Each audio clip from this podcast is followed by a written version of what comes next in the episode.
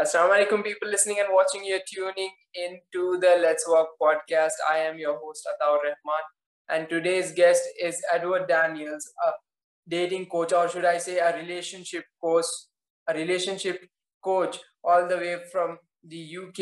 And uh, I'm glad to have him uh, on the podcast, and he'll be sharing his journey. So, Edward, thank you for being here, man. Uh, I look forward to learning a lot from you. Yeah, man, it's really, really great to uh, be here. Like you said, dating and relationship, it's all kind of the same, really. Once you get an amazing dating life, it gives you great opportunities to get into great relationships. So it's part and parcel, really. Wow. So we start the uh, podcast every episode with a controversial question. So uh, the the controversial question I have for you is reading books versus having mentors. That's a great question, man. And you know, when you think about it, right? When I started, I would read a lot of books because I didn't have too much money, right? So at the time, I couldn't really get mentors. I couldn't really afford that kind of stuff. So I would read a lot of books. You know, I use Audible. I'm not the best reader, so I would listen. So on Audible, I'd be listening. And I'd listen to usually on like 2.5 or three times speed, which is kind of crazy, especially if you first do it. But I slowly built it up, and I'd you know listen to a lot of books. It'd be very very powerful. But saying that, it built a solid foundation of knowledge, but it wasn't specific knowledge which meant that if I wanted a certain result, maybe it was with my business or maybe it was with relationships, I'd have to, you know, try 10 different books to kind of get a result. It was a lot longer. And while building that base knowledge was really, really useful, and I still recommend it, I still listen to audiobooks all the time. Getting a mentor meant, you know, much quicker results, whether it was with relationships and dating or whether it was with business.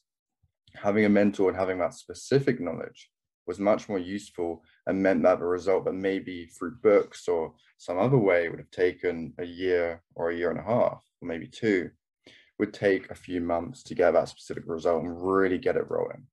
So it really depends what you want. Building that base knowledge is going to be so huge with books with reading or audible but actually having a mentor is so much more useful if you want a specific result. Maybe it's with your dating life maybe it's with fitness getting a personal trainer or maybe it's with business. Whatever it is, having that specific result and mentor is always the best way. Uh, so talking about mentors, so people always have this question, right? Where do I get the right mentors, or even how do I get mentors? So how do, how do you go about it? Yeah, man. So a mentor relationship is always got to have, you know, a win-win, right? It's got to have some sort of exchange. So first of all, the question was getting a right mentor. Well, what you should look is results wise. So first of all, do they have a result that I want? You know, there's no point having a business coach teaching you about relationships. It's not going to work, right? But if we instead, you, they've got the results you want, that's great. But you should also maybe look at where are they at in their journey, right? If you're just beginning, yeah, you could get like the best dating coach, you know, but you don't necessarily need that. Maybe you actually just need someone who's a little bit ahead of you, which would actually mean financially you would probably, you know, maybe pay less if that's what you're offering in return but also they've been so much closer to where you're at right now. So, for example, say you're good at um, like guitar. So say you you're on your first few days of playing guitar. Someone who's been doing it for maybe six months might actually be better helping you through those first few days because they were so recently going it through themselves, right? Now that doesn't mean having someone who's super far ahead isn't the way to go. It can definitely be really, really useful. But if you're looking to maybe save a little bit of money, go for someone who's maybe not lower down, not less skilled, but they've, you know, just recently gone past the stage you're at. So maybe they're six months ahead of you or a year ahead of you or a couple years ahead of you, but not that 10 year gap. Then you can actually save a little bit of money by paying less, but getting someone who's going to get you still those incredible, incredible results. So that's the first thing. That's how to get the right mentor. But that doesn't mean you can get someone who's really way ahead. And then how to, you know, get them into your life, well, the best way is you have to have some sort of exchange. So whether it's maybe you're working for maybe you've got an amazing guy that um, runs a business, you're working for free or something like that, along those lines. You know, you see that in Rich Dad Poor Dad, an amazing book. But also the best way, the easiest way is just to pay for someone. There's a lot of guys on Facebook or on Instagram, a lot of guys on YouTube who are doing incredible, incredible work and who get really good results within an eight week or a 12 week period and all you have to do is part ways with a bit of money, right? Maybe don't buy that video game or whatever that you are spending your money on, and maybe just invest in that mentor. And at the time, it can feel like, oh shit, should I should I do this? Should I not? But getting past that fear, you know, I've got mentors in my life in many different areas. I've had many different mentors, and over time, I remember when I got one of my first mentors, I was actually, you know, in debt at the time. I really couldn't afford it technically, but having that first business mentor had a huge ROI opportunity. I made like way more money than I put in, and it got me out of that debt. And it was so worth it. But even at the time, it was so scary, and there was that huge fear. So don't be scared to invest, but there is definitely other ways of getting mentors into your life, whether it's working for them, but it's always about that value exchange. It has to be win-win. Uh, uh, th- this makes a lot of sense. You know, like uh, the point where you mentioned that you don't need a mentor who is in maybe at level 10 maybe you need a mentor maybe who's at level 5 yeah. while you are still beginning. And that will also help you financially and also like the learning curve uh, you know you you are able to you know just take the small bits and you know then slowly progress because the person at level 10 he might be looking at very uh, minute details which might be leading to huge uh, uh problems and he might be giving a lot of information and which might be like overwhelming. Exactly and uh, exactly. this is where i feel that you know uh, having a mentor maybe who is not maybe at his level 10 or maybe if he is at a smaller level that you know it helps a lot. Yeah exactly. And talk a lot about uh, uh, abundance and uh, i have this question that is it is it actually uh, like I, I understand the fact that like you know abundance is like you know finding that you know you don't need the the, the next book the next uh, coaching in order to you know find the next insight. And that you know everything is there. It's it's in the present and you know it's with within us. Correct me if i'm wrong on that. And uh, but is it like you know like at some point it feels like you know you're trying to fool yourself? Yeah yeah i get you. I get you. So what i found with this kind of mindset right is when you want to go forward in your life maybe it's that amazing business opportunity or that amazing relationship you want to pursue well it usually either comes from two places desperation or inspiration right well, if it comes from desperation, while you may take a lot of action, usually it's a lot of activity, right? So you might be going into that interaction, or you might be trying to, you know, fight for that business. And what you do is you take a lot of activity rather than action. So you're just like pushing yourself all day, all day. But you're doing, you know, there's this idea of a Pareto distribution. 5% of the work you do leads to 95% of results. But most people, if they're in a state of activity, they do 95% of the work that's getting them that five percent results, right? So not, they're doing all this activity, it's not really helping them. Maybe they're you know, they've got a business, but I don't know what it sells, right? But maybe they work on like this minute detail, but doesn't really have any effects on the cash flow of the business, the actual important parts. But because they're coming from desperation, they have to feel like they're doing something to get rid of that fear and anxiety, right? However, when you come from abundance, when you come from just feeling grateful, feeling amazing in your body already, that doesn't mean kidding yourself. It's not like, you know, you're poor, you've got no money, and you're like, oh yeah, I've got everything, right? But it's about changing your state so that you feel first of all grateful for what you've got, but also grateful for the future. So grateful for everything that's coming, right? You're not kidding yourself. You're not saying I've got it now. You're saying it's coming. It's coming to me, you know, quickly and easy, right? And then from that state, you can take it without fear and anxiety, but from inspiration. I'm inspired to crush it, to put out this amazing course or to help my clients one-on-one or to pursue that goal and have a great relationship you know if you were maybe if you had a hundred million in a bank right maybe for the first few months or maybe even for the first year you might just relax and chill but eventually you still want to get up and crush it and just have fun and actually take part in the world the reason we're here is not to be docile and we have this weird idea that once we have everything, once we're in abundance, that suddenly we'll just stop and be like, nah, I'm okay. You know, I'm good. I'm just going to sit in bed all day. Right. That's not fulfilling. That's not fun. Instead, when you get to abundance, what you realize is you're taking action from inspiration. You're inspired to do even more because you feel amazing. You feel like it's working. You know, if I told you that if you sit down for the next three hours and you do that consistently over the next month, you'll make 10K and it's, you know, guaranteed, you're very likely to do it. But if you know, I tell you that you do that and you maybe, you might, you might not, right?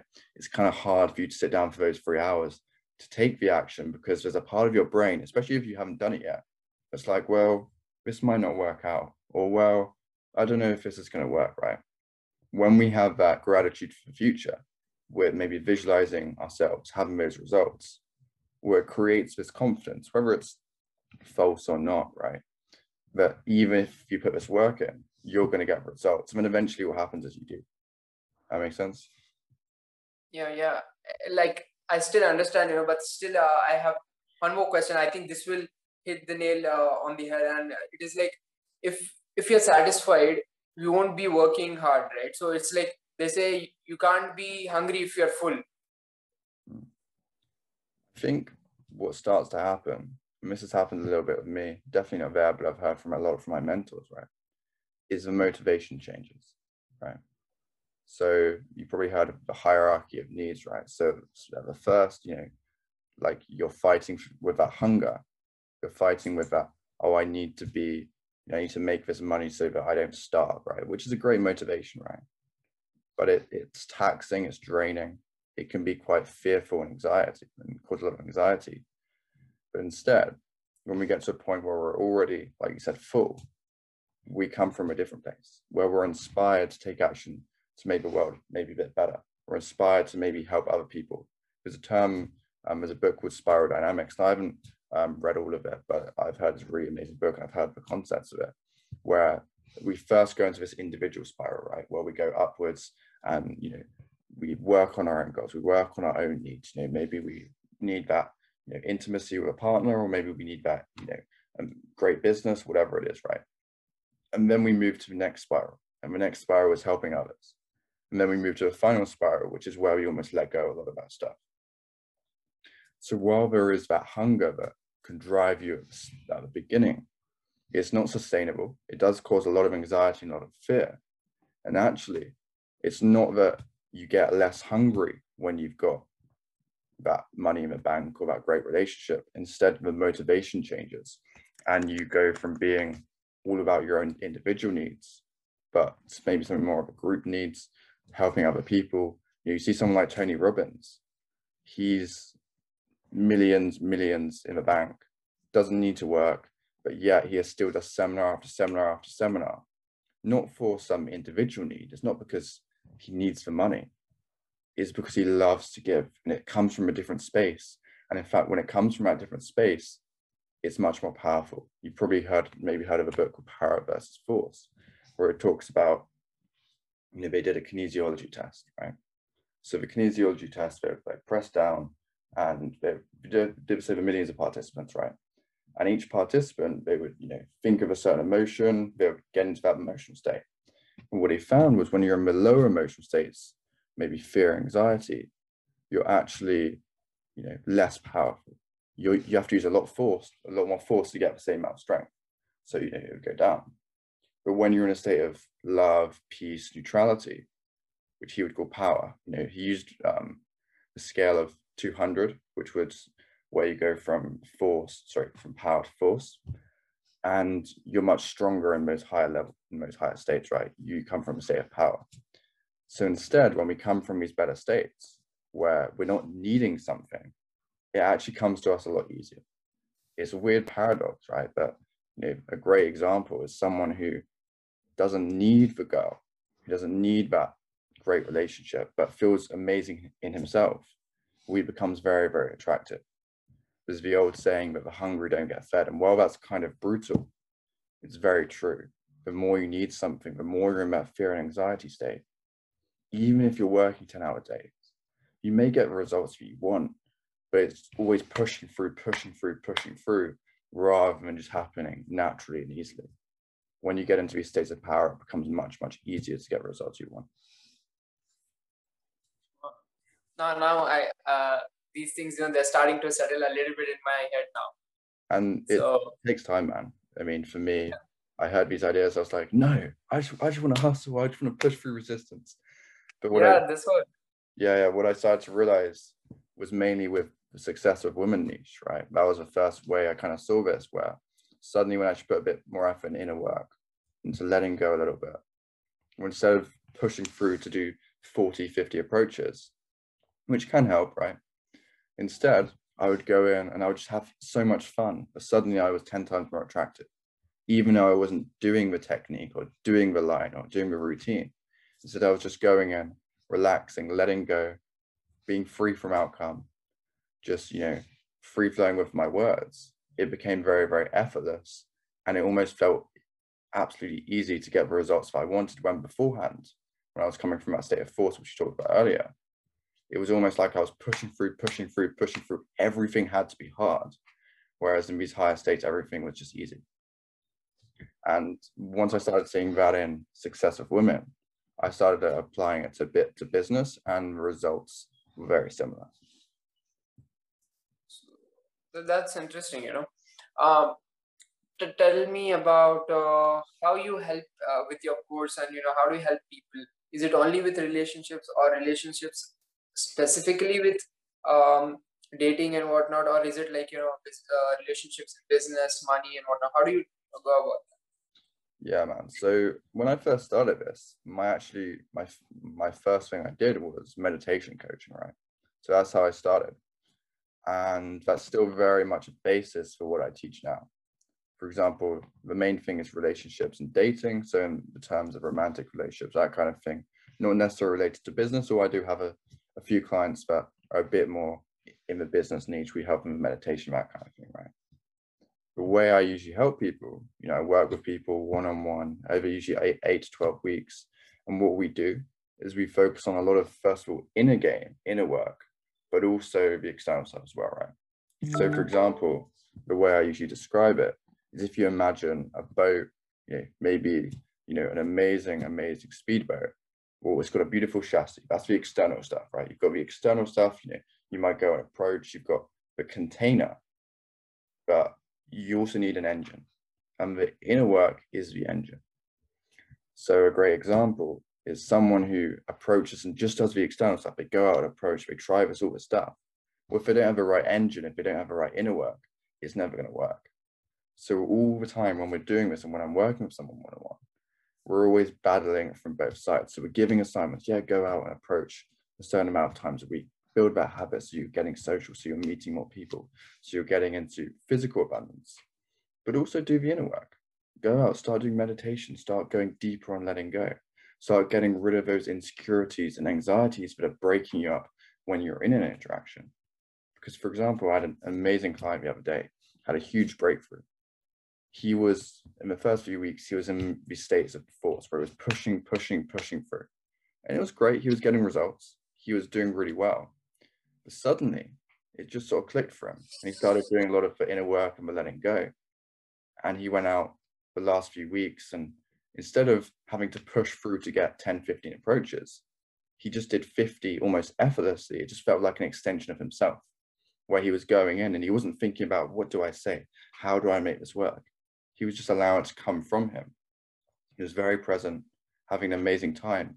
And his results reflect about being so much more consistent, being so much more effective, you know, having girls be so much more attracted to him, just because he started doing this inner work rather than just the external stuff. So it's always about hitting both sides, and we'd usually do it over eight to 12 weeks to really make sure that the skill is mastered by the end of it.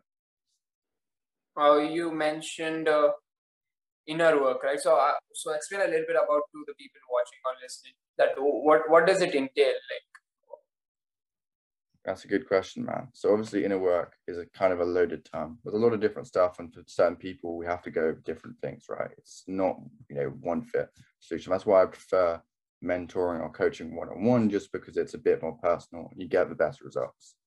However, there's usually three to four bases. So for example, you have basic meditation. So, you know, a lot of your clients may have done it. A lot of people watching may have done it. Is that, you know, you would focus on observing your thoughts and focusing on your breath. What this does, and the reason this is so powerful, is we always assume that our thoughts are our thoughts. The reality is they're just a thought. You know, a thought comes by no matter how quote unquote negative it is, it's just a thought. A great term and a great way to view it is almost like a highway. You see an amazing highway of cars, maybe it's in the evening and it's quite dark and it's almost just a flash of light. Well, that's how you should view your thoughts. It's not your thoughts, it's just a thought. It's coming through, it's leaving. The only reason thoughts stick around is because we attach emotion to them. However, when we do this first stage of meditation, we just observe, we make them neutral. We don't judge them. We don't say that's a negative thought, that's a good thought, whatever. We don't attach emotion to it. We breathe through it. If you find yourself perhaps being drawn by a certain thought pattern or taken away, you come back to that breath. Then what happens is suddenly you get into this neutral state. Suddenly you're not affected by this happening or this happening. Maybe you go out and you're having an amazing, amazing interaction. It goes really well. Or maybe something you, you get rejected, but beforehand, maybe your thoughts just go crazy, crazy, crazy. You go attack you a little bit. Instead, you're like, well, is what it is. You breathe into it. You allow those thoughts to come up and leave. The same thing. A lot of guys may struggle with approaching. They see a beautiful girl they want to engage with, they want to have an interaction with. But guess what? They have that fear come up. They have those thoughts. Oh, you shouldn't do because of this, this, this when you learn this first style of meditation, you're able to get neutral those thoughts, you're able to allow them to leave. And then what happens is you can approach with ease. You're not in your head when you're in an interaction. You're able to be much more present. You're able to just allow for, you know, allow words to come from you. Allow yourself to have incredible conversations instead of maybe you've had this before, maybe a few people watching have this before, where it's almost like there's a block when we're talking to someone. They're so stuck in their head that they can't really connect. But when you do this first of meditation, is very, very effective. And the second style, this is more letting go, where you might go into the emotions. And an emotion is very simple. An emotion is a sensation plus a thought about it. So you'll probably find that anxiety and excitement are very similar emotions. But our thought about it changes the way we view it. This is negative, this is positive. Which means because an emotion, they come and go throughout the day, right? But unfortunately, whatever we resist persists. So if you view an emotion as a negative emotion, well, then what happens is we start resisting it. Oh, I can't be angry. Oh, I can't be scared. No, bad, bad, bad. I can't be scared, right? You maybe have these fights in your own head. And then what happens is it actually stays because whatever you resist persists, it just stays. And then you get more angry or more fearful. And you get um, you start creating these emotional patterns, which then your thoughts start getting involved and it gets worse and worse and worse. However, when you go into the sensation directly, you don't label it as anxiety, fear, excitement, whatever. You just go into the sensation. You might do, do this over an hour. You know, I do it a couple of hours a day where I would simply go into the sensation, breathe into it, put that focus there. And then what you'll find is because you're making it neutral, you're not judging it, you're not saying it's bad, or good, you're not resisting it. It leaves on its own. That fear or that anger that we once thought was so bad, that sensation just comes up and it goes. It takes practice, it takes a lot of practice to get there. But what that means is suddenly we have less approach anxiety. The more we do it, we just get rid of it completely. Suddenly, a lot of those emotions when perhaps we get rejected or something bad happens, or maybe the interaction isn't going as well. Maybe you've had that experience where you've been talking to a girl and it's kind of awkward you know, it's kind of, you know, there's that silence. Well, because all that silence and all that awkward sensation is, is a sensation, allow it to leave, allow it to go, right? Which means that you're able to be very grounded, you're able to be very confident without that need to fill every gap, without that need to not approach, without that need to even beat yourself up after a rejection. So that's the second one. And the third one is a bit more mainstream visualization can be really incredibly useful just because it allows you to change that emotional state. These three basics, you know, uh, we've only gone over a brief summary, but when you do them religiously, daily, build habits around them, and do them, you know, specific one that's probably more tailored for you, it becomes very easy to get rid of common problems like that fear of approaching, to get out of your head when you're on a date, to really connect with someone and see if they're right for you without needing some validation from them instead of feeling internally validated already. That makes sense. Yep. yep. You know the the the most uh, the thing which hit me the most, you know, like is uh, I always, you know, have seen this pattern in my life, and I'm sure you know other people have seen that. You know, whenever I wanted a thing, you know, I wanted to win this competition, I wanted to be first in the class, I wanted to uh, make it into the uh, make it into the football team or whatever it was. Whenever I tried uh, too hard for it, nothing happened. And then when I left uh, left it there. You know, I don't care about that. You know, I'm I'm going to focus just on playing. Suddenly, I'm in the team. Yeah, exactly, exactly. It's weird, you know. It's like super, super weird, you know. And uh, you mentioned this, you know, that uh, we attach our identity to the outcome, yeah, right? Exactly. And then when we let go of the outcome, and we are um, content and satisfied with ourselves and take action for the sake of taking action yeah. And that is when things starts to you know click. Exactly man. And from that state as well there's an old spiritual saying i'm going to try to remember it now is you're not entitled to the result of an action you're entitled to only the action right? Which means that when you want a certain result find out whatever habits they're going to get you there. What is the way that someone who's been there before that's why mentors are so useful but don't get attached to the result. When you just put that focus on, you know, maybe it's for a business, or you might find out that if you do this many posts or you do this kind of thing and you do these sales calls, that you'll get results.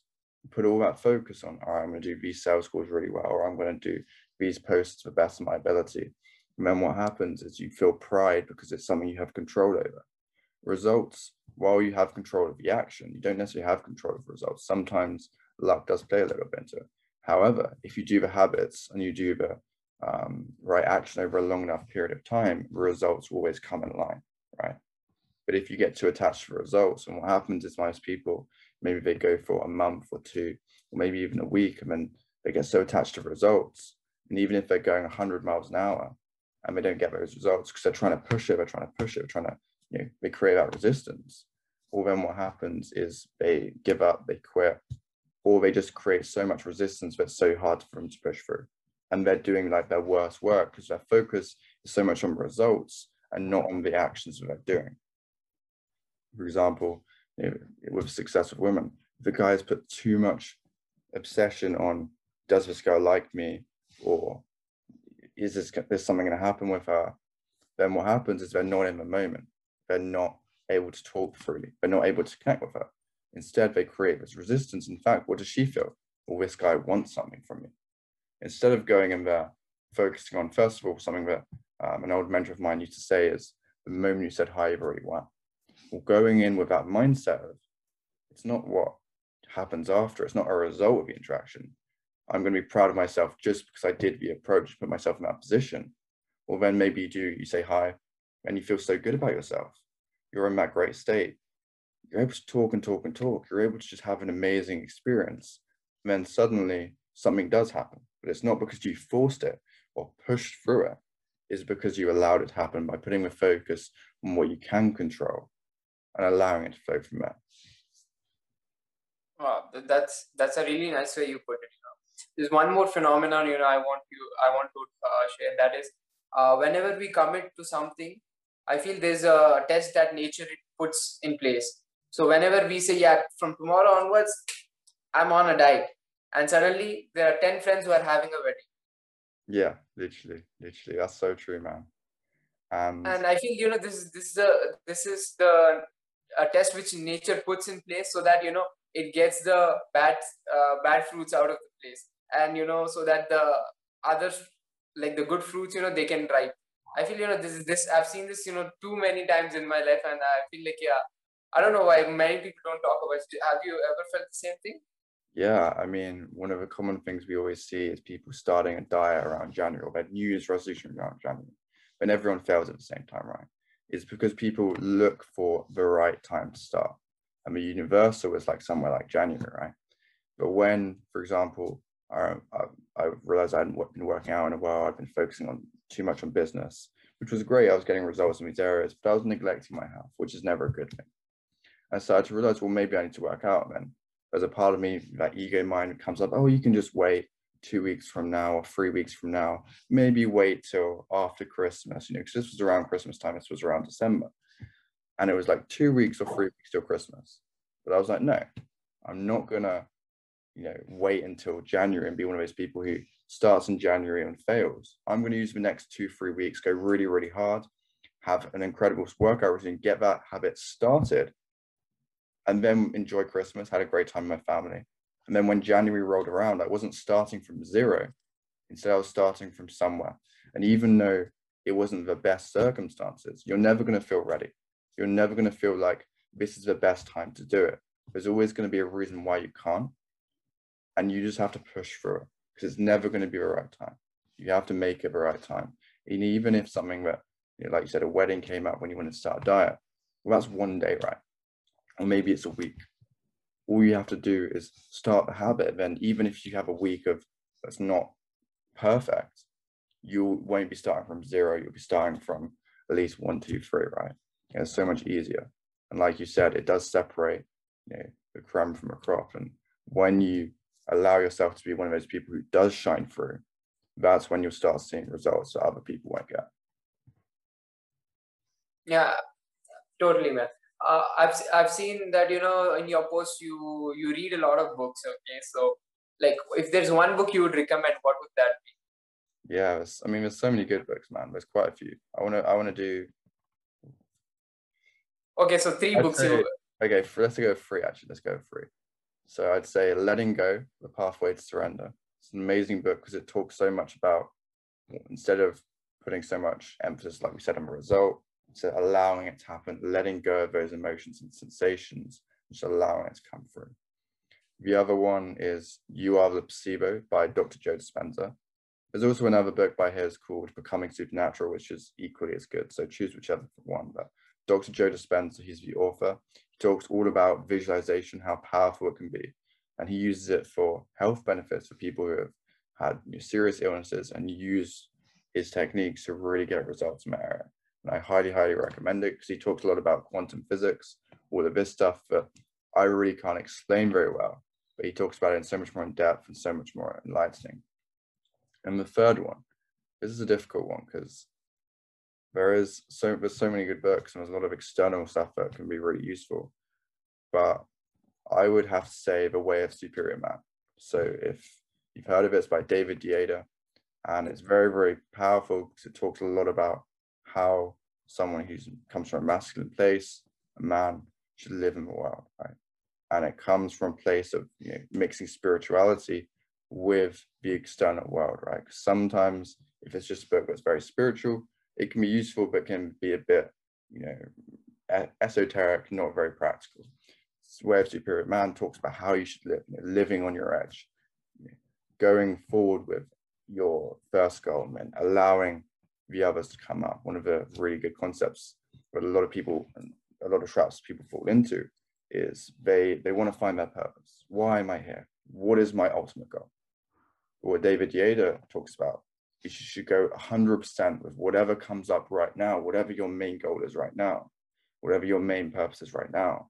And it's almost like um, one of those dolls, right? You get the first skin off, and then the second, and then the third, because maybe you complete that first goal, it doesn't feel that great, but then another one comes up, you complete that, and then it doesn't feel that great, then the third one comes up until you finally get to your main purpose.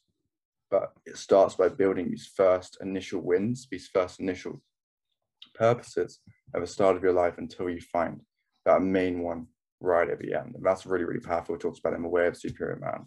So I'd say letting go, the way of placebo, the way of superior man, and you are placebo. So those are free best, and I'd highly recommend them. Talking about the way of the superior man, do you think that uh, uh, the statement that uh, men today are getting soft, uh, like what's your take on that statement? Say that again, sir. that men are get uh, men today are soft due to indulging in uh, uh, whether it's uh, substance abuse or uh, adult content or whatnot. So, do you think you know that uh, this is making men soft or you know like basically feminizing them or you know making reducing their masculinity in any any way, shape, or form? Yeah, I think that's definitely a problem. One of the biggest problems is escapism. Video games, Netflix, uh, what you know, substance abuse, alcohol, eating too much. It doesn't come from a place of feeling lazy. If you felt incredible at that moment, you probably wouldn't divulge into that, right? That doesn't mean that at certain points you can't, you know, watch something cool on Netflix with a great girl, or you know, maybe go to an epic restaurant and have some, you know, food that's maybe not good for you. But what it means is that if you're ever in a point where you're coping, where you're doing it to not feel, so maybe you're you're number your purpose isn't going that well, or maybe you're kind of avoiding it and you're trying to use your stuff to escape, that's when it's a problem. And it's because most people they don't know how to deal with negative emotions, right? It's because, like we've talked about, they always resist them a bit, which means they have to escape. So resist, escape, resist, escape. You know, resist, watch Netflix. Oh, I feel like stressed out about this assignment. Watch Netflix. Oh, I feel stressed out about my business. I'm gonna eat something, or you know, maybe my girlfriend dumps me. Oh, I'm gonna um, watch porn. Right? All of this stuff is escape. But when you master your inner world, where you're able to actually work those emotions, accept them, allow them to leave, you become stronger. You become stronger internally, which always manifests itself externally. It's not about pushing yourself down. It's not about resisting all this stuff, which is where there's definitely, you know, traditional masculinity does have its flaws, but there's also the way that where we're moving too much in the other direction of just escapism, just into this indulgence, which is terrible as well. It's about having a way about, you know, accepting the emotions that come up, don't resist it, and don't just fight through it, push through it, and be super tight, allowing it to come up, but also allowing it to leave and dealing with it properly, going into it, doing a bit more of a spiritual way where you might bring these emotions up, bring these sensations up. And I probably shouldn't have used the term spiritual because it's not. It's much more just, it's very basic, going into those sensations, allowing them to come up and allowing them to leave. When you do that, well, suddenly you have a new way where you can deal with your emotions, where you don't need to escape with porn, with, you know, Netflix, with whatever. And you can actually be strong coming from within, not just forcing yourself to look super tight, super stressed out, super strong, when it's actually that internal strength that really shines through. That makes sense. Uh, do you think there's this notion with uh, letting go, right? That uh, it's it's sort of you know more emotion, like it's it, it gets you know like all your emotions, or you know it's making you uh, sort of a more feely person, or you know men should be like hard, and you know these emotions, you know these are not for men or something like that. Do you think there's this notion like? Yeah, yeah, that's definitely that, and I think it's just few a misconception, right? Most people, when they're told to go into their emotions, they automatically go to this idea of expressing your emotions.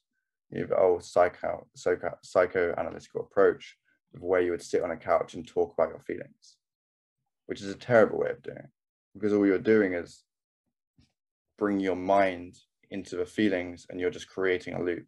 You're creating an identity and a story around these negative emotions oh, I feel this way because this happened, or this happened, or this happened. And while that can have some benefits, actually going into the sensation and viewing it more as neutral, bringing it up and letting it go is a much better way because you're not being, you know, not sitting around moping about it all the time. You're allowing yourself to feel it. You're not you know, pushing it down, but you're allowing yourself and then you're letting it go, which I think is actually very masculine. I mean, is it really masculine to just hide away from these kind of negative emotions? I think it's almost, you, know, you might hear Jordan Peterson talk about where you would go into the belly of a dragon to find the treasure, right? You're going into the darkest parts of yourself, doing this quote unquote shadow work. You're going into the most frightening parts of yourself. Because through meditation, through some of the stuff, I've had some truly terrifying experiences, truly. But they always led to me better on the, the other side. And that is the most masculine thing you can do. It's not about shying away from it. It's not about dwelling into your feelings and creating an identity around them. It's about the most masculine thing you can do, which is going into it, going into that fear, going into that stress, breathing into it, not labeling it as fear and stress and going into the sensation, breathing into it and allowing it to leave. And that's the most masculine thing you can do. But it's often conflated this whole idea of letting go is conflated with this idea of sitting on a couch and talking through your feelings and just creating an identity around it, which is terrible. Oh, I mean, you differentiated and um, you, you kept it really nice, you know, like, uh, you know, people get it, you know, mixed with, um, like you mentioned, you know, expressing their feelings and, you know, whatnot, but it's not that, you know, it's like basically letting them come up, breathing in and letting them go away, right? Exactly. exactly. I want to know how has meditation, like you mentioned, you do the three step meditation, right? Phase one, uh, normal meditation, 20 minutes, and then phase two is which um, I think it's visualization and then letting it go, right? So, how has it impacted your relationships, uh, business, finances, health, fitness? Like, how has it impacted? Not like in vague terms, you know, I've been healthy, but like in sort of like more specific terms. Yeah, I mean, let's start with relationships and dating. So, the old premise was that you would go out, gain massive momentum, you take massive action, and that's an amazing way to go. But the problem was, I would find that I would go for a month or two months where I'd go take huge action, be incredible. But if I stopped for a week or I stopped for a month, that fear, anxiety, that momentum would shift and it would stop. Because it was coming from a bad place, right? The foundations weren't built underneath. However, when I started doing this inner work, I could stop for a month, two months, three months. And I wouldn't say doing that was a good idea, right? But I could stop. I had that choice and I was free. And then I would still be pretty much at the same place, which meant that actual transformation was permanent, where I could go into any venue. You know, it's been a while since there's been any clubs or bars open because of lockdown. But when all opens, there won't be that crazy anxiety that would have come up before. I could go up to people, talk to them, have an incredible interaction, and have really great results. You know, when I started doing this, having been at work, I went from having maybe one great night a week where maybe if I would go out four times, there would be one night where I went really well, where I would kind of finally get to this present state and maybe have a great result, have an amazing experience with a girl. But instead, when I started doing this inner work, it'd be very consistent where pretty much every night I could get into this very social flow state. I'd have an amazing experience, have an amazing time with everyone, and then maybe have something more with a specific girl, um, eventually getting into a relationship as well. The same thing happened with business. I started doing this inner work. I went from making, you know, pretty much nothing, making a couple of hundred a month to making a few thousand, um, you know, going for that 10K, very, very close to it. And it all started with that inner work. It started with going within, building those foundations to get the results that you want. And it's only when I started doing this stuff that the external became very easy. You know, we often think that we need to do this, this, this, and this, but usually it's a set of steps that you can do every day. And the only thing that's keeping you from getting the success is time and the way you view it. You know, a lot of people they actually do, you know, quote unquote self-sabotage because they might start a habit for a week or two, but when they don't see instant results, which they're not going to because it takes time, they get frustrated. They start worrying, is this the right thing? Is this the right thing? And then they jump to the next thing, the next thing, the next thing. They've started 10 businesses, none of them worked. And it's always, you know, a mentor of mine used to say, the grass is always greener, but the grass is only green if it's been looked after, right? You've got to make your own grass green. You've got to make your own farm green and you've got to put in the work, be persistent. But a lot of getting success in certain areas, for example, relationships or dating or business, and I'm no expert business, relation dating is more my, um, more my forte. It was persistence. It was doing the same thing every single week and getting a little bit better every single week. But you can't do that without having the right mindset that's going to take you through that and while also um, doing the inner work definitely helped as well, specifically with dating relationships, because it got a lot of that fear and anxiety, but it also meant I could connect with people very easily. Where instead of having that filter, you know, a lot of guys, they might talk to someone who's particularly attractive, or maybe they're at a business meeting, maybe a sales meeting, they feel a little bit stifled.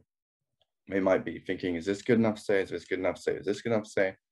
When you start doing this inner work, you're instantly able to let go of a lot of that voice inside your head and a lot of that stifling. And it becomes very, very effortless to talk, create a conversation, and to really get results for you want, to get that great dating life, to get that great relationship, because you're not getting in your own way. Yep. Makes sense. Makes makes sense. Um, well, what do you think are like common mistakes that uh, people make in relationships? Like, uh, and how can they avoid them? So the most common one with relationships is looking for someone to complete you. So you see this all the time with this, and it's by no fault of anyone's own because it's like perpetrated through mainstream media, through the narrative. Oh, this girl's going to complete me. What is every Hollywood movie? Oh, she completes me. She makes my world worth living? Well, what does that imply? Well, it implies that when I'm single on my own, maybe I get rejected, maybe something like that happens, but I'm completely worthless and I'm not complete on my own. Which means that you might go into every interaction or even in your relationship being needy, needing something from them, looking for something from them when they barely know you. You see a lot of guys who meet a girl once and they're in love with her. They don't know her. They've just put this huge halo effect on her. And then this has a huge effect where maybe you know they're looking for that completeness and so is the girl. And then they create a toxic relationship where they both need stuff from each other and it becomes very, very manipulative. Then the next thing is once you're able to actually come from a state where your cup is already filled, where you're already complete, suddenly you might go out, maybe you go out um, meeting people, go to a bar or some venue, maybe on the street, and suddenly someone, the girl, can feel that this guy is coming, he's talking to me, he's bringing a lot of value, looking for anything from me. This would be a cool guy to maybe date, have something go on with us, right? And it just comes from a state where you don't need it to happen. It comes with letting go. And this is the biggest mistake I would say is changing your mindset from I need her to complete me to I'm already complete and doing the inner work to support that to actually getting to that internal validation can be the biggest thing where you do internally that leads to external results when it comes to relationships, whether that's in a relationship you're already in or whether that's in a relationship where you want to start. It comes from a place where I'm already complete, but this is just an addition. I love her, but I'm not attached to her. If something happens, that's okay. If it doesn't work out, that's okay. Yeah, I'll be sad. Yeah, I'll be sad, care. But I won't be destroyed because guess what? I'm already complete. She was a great addition. She added to my life, but she didn't make me who I am. I'm already enough, just I am. Makes sense. Like I, th- I think I think this is a mistake. I think more most people make, and uh, I think this uh, a part of this mistake is also you know like when you become needy and then suddenly you start pedestalizing women and then you know I feel you know they they feel more um, like they feel that you know how how am I supposed to provide that? And I think you know then they get more insecure or whatnot. Because I've seen it myself you know like uh, I had this thing going on in my mind but uh, then I felt like oh wait a second. Yeah. They are as crude as me. Like everybody's like everybody's having their own problems. And the moment we start seeing that you know okay whether uh, regardless of what gender they are uh, they have basically the same problems. Everybody's you know trying to do this or that you know and then everything is like wow it's like so easy uh, so easy to connect with people there's no superiority or inferiority you know just as equals yeah that was a real breakthrough for me yeah it's crazy when you start having that change where instead of putting a girl above you, you just start realizing, all, you know, we're not perfect, but let's be not perfect together. You know. Makes sense. Uh, uh, how how do you balance your life as a coach? So you're coaching people. You have to make content for YouTube. Uh, you have to make content for Instagram. How do you manage all this? Do you have assistants or like how do you do that? So there's two things, right? So it always comes back to internal but external. So the external steps I use um, an application called Notion. You've maybe used it before. Super useful. What I would do is I would have my day plans every single day. What do I need to get done? What is the most important things to get done? And I would get it done each day. I put myself in different blocks, but I also make sure that I'm giving myself time to relax a little bit, to do things such as meditation to build these basic habits. And then from there, that makes it super easy. Basically, everything I want to have done through the week gets done very, very easily, right?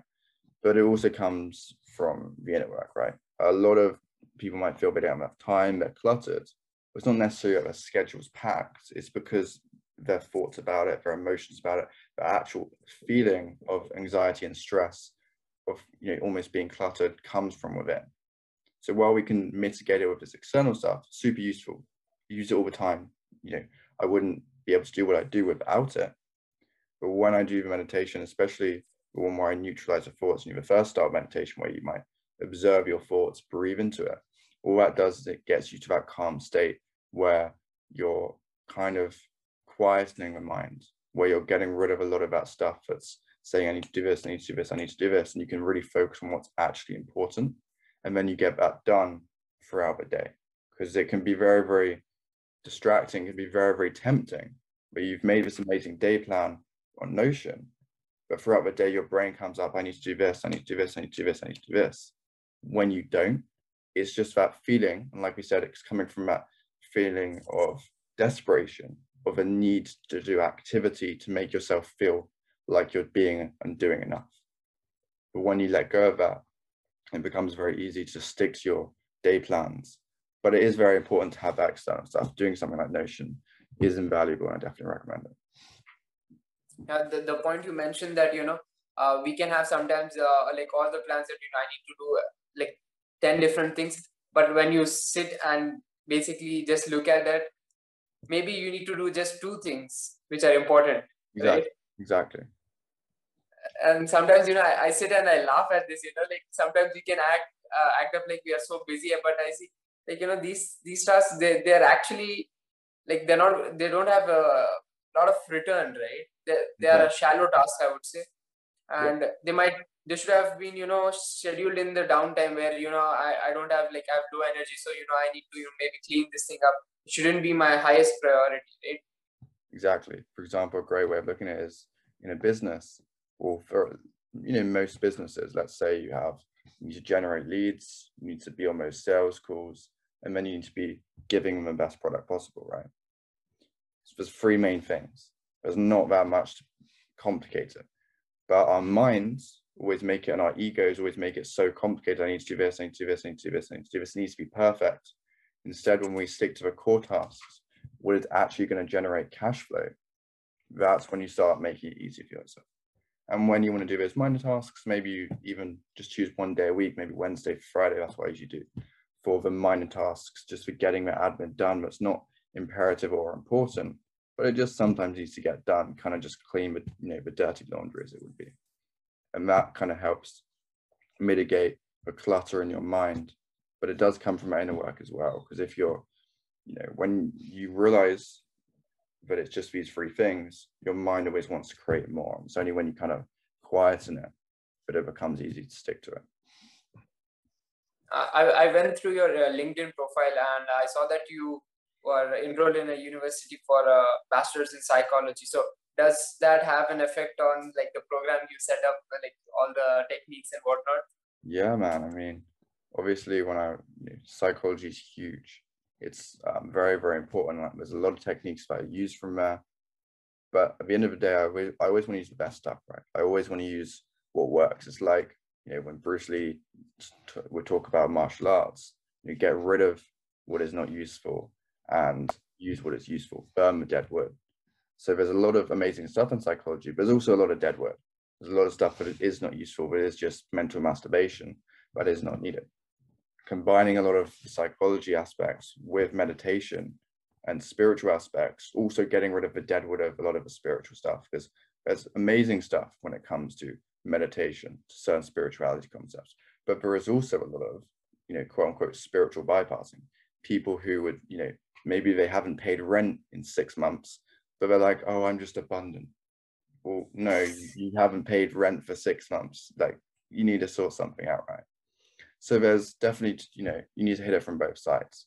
I think that's why something like David Deida's The Way of Superior Man is so good because it combines practical way of actually using spirituality, not just, you know, spiritual bypassing. You, you might see people perhaps on Venice Beach who amazing people, very, very spiritual, but the end of the day, they, they don't have a job or they're not making any money with business. And then, you know, while they may feel really good 24 seven, well, you know, they're just kicking on the beach. They haven't really actually changed their lives in the last five years. They've just felt a bit better, right? Now, that doesn't mean that we should go completely the other way, where we just do all the psychology and we just maximize productivity and we're just working, working, working, because then we don't really you know we don't let go we're too focused on results we can block ourselves as well but we also make for somewhat miserable lives So it's always about that balance. So using what is useful from psychology that I learned, and obviously the books that I've read, and then also using what is useful from more esoteric meditation stuff, and just combining it to make sure that you get results. Because I don't really want some course or some program that's just a lot of nice information. At the end of the day, we stick to core principles and core techniques and habits, and we just go deeper and deeper and deeper on them to get the results that you want. Now that uh, you know, like I mentioned, that you you have uh, you're currently pursuing or uh, have you completed the degree? So I'm currently still doing the degree while doing the business, which is kind of crazy. Um, but I think it's it's definitely worthwhile because you know it's a good experience. I was halfway through when I created the business. Um, only got a year left. It looks like, so you know it's still it's still manageable.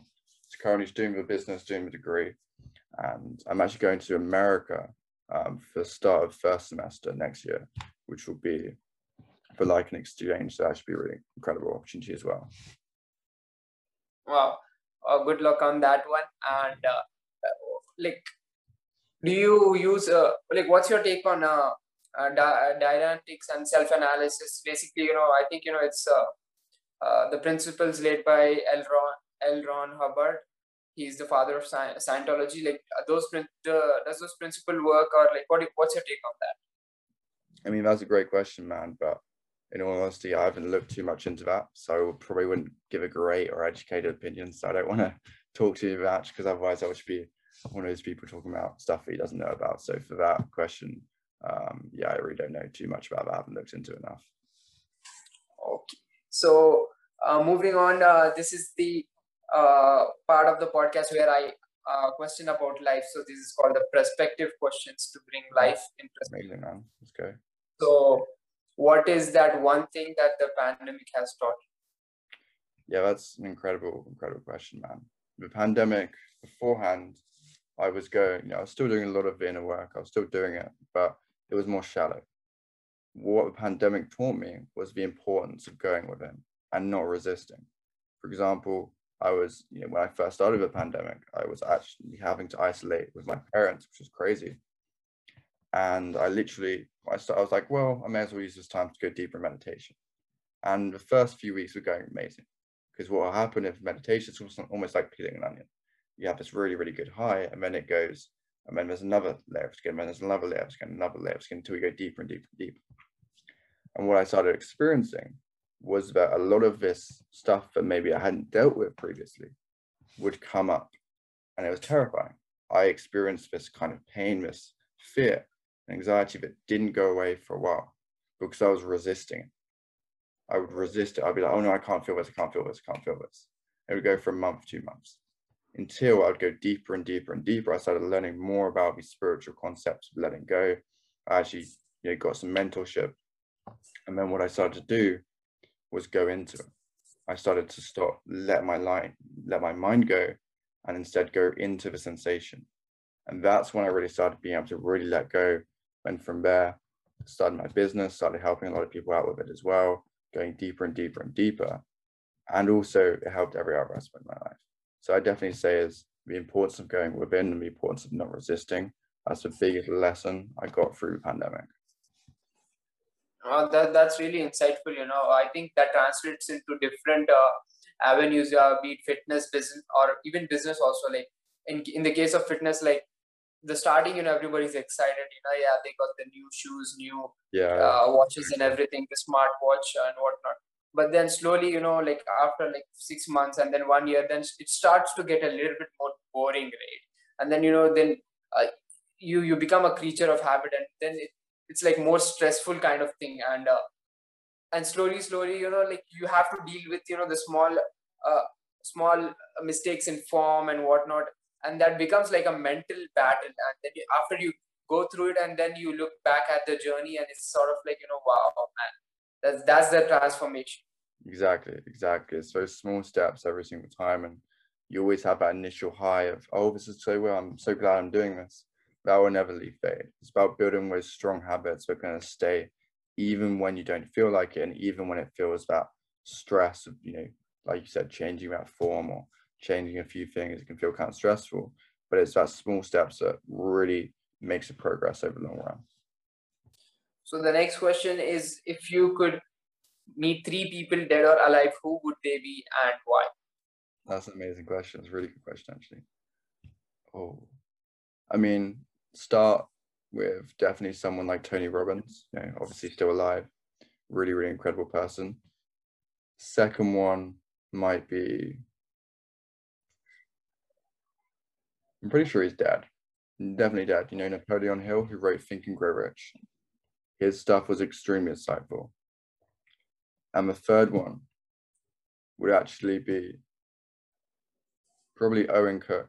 I don't know if you've heard of him the guy who runs Real Social Dynamics, or he might be known as RSD. Yeah, RSD, right? Yeah, RSD Tyler, um, Owen Cook. You know, I've been through a few of his programs, Hot Seat Home, incredible, incredible program. And I'd love to meet him because he does seem like a very smart guy. He's been for a lot of crazy stuff. Um, so I'd say Tony Robbins, Owen Cook, and Napoleon Hill. I definitely, yeah, that'd be an interesting few conversations. Wow. So um, Edward, where is the best place people can uh, find you?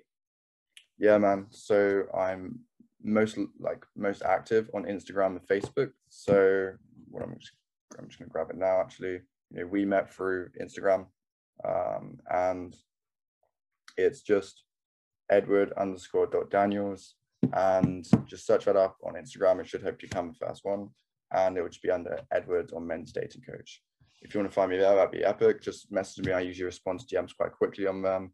Um, if you want to work together, that'd be epic. But from there, I'm literally you know posting posting content pretty much Monday to Saturday. Don't really use Sunday. Always have Sunday as a rest day.